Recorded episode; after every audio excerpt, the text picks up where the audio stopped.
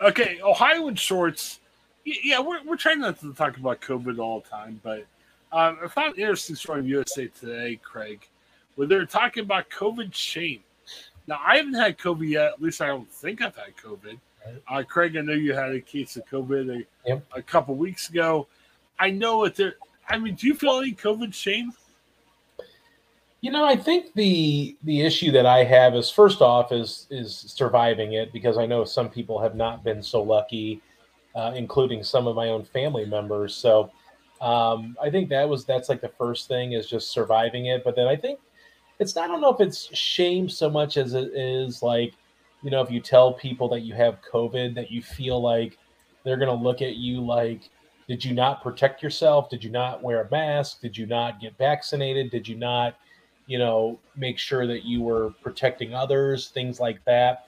I think that's the biggest. I don't know if I would call that shame or, you know, maybe a little bit of embarrassment because, you know, for the longest time, my wife and I were masked up. You know, we did everything we could.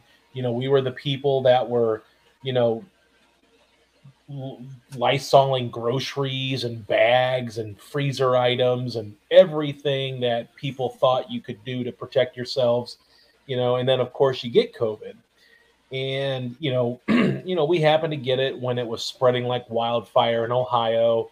We have no idea where in the world we could have gotten it from but admittedly you know we had let our guard down maybe and we were you know we weren't wearing masks everywhere um, and and maybe that's just what happened is you know you let your guard down. So maybe in that regard you know there is a little shame because it maybe something could have been avoided but it also may be something that could not be avoided because you know every it was just spreading like wildfire. And then you know you find out if it's the omicron that you know you know cloth masks don't really you know work as much as you know n95s which we actually do have n95s the the first time we went to Sam's Club down in Clarksville, Tennessee, they were passing out N95 masks, which is pretty cool. And, you know, one thing is after having COVID, we have been of the mindset that we are going to wear masks from here on out until someone, you know, I'm not saying that we don't let our guard down or whatever, you know, if we're outdoors or something, but, um, you know, as far as being in closed spaces, we are definitely wearing masks again because I don't think we want to get it again because even though we survived it, maybe it wouldn't be bad the next time. It, it knocked us on our butts though, and it, it was not a fun feeling. It was, you know, my wife still has, you know, like a like a scratchy throat, and I still kind of have a little scratchy throat.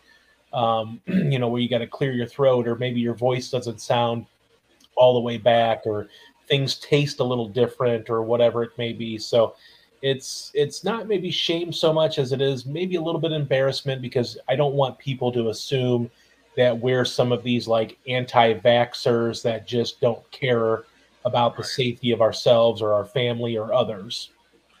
Well, yeah, I'm thinking too. A lot of people have gotten it. Now, I will say, and honey, I'm talking to my wife. If you're listening, I'm joking. I'm going to say this, so don't get mad.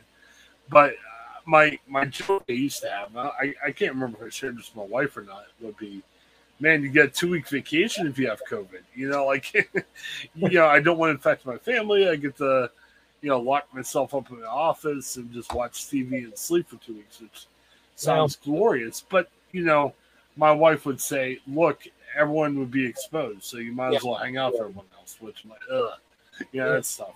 But um, again, joking, honey, if you'll listen to this. Yeah. But, um, you know, I'm, I don't know. I mean, it's, I don't want to get COVID. I understand it's tough. And, you know, look, Craig's right. You know, if you're careful in everything that happens, it's okay. The big thing, I'm not forcing you, but try and get vaccinated wear your mask. Yeah. Because if you have it, chances are you're not going to end up in the hospital or dead. Yeah. I mean, well, I think, yeah, I, and we weren't boosted at the time, but I think being vaccinated certainly helped. Right. Um, you know, and and you know, some people, you know, have mild symptoms, and and maybe it is sort of a vacation, but we did not feel the vacation vibes. Right.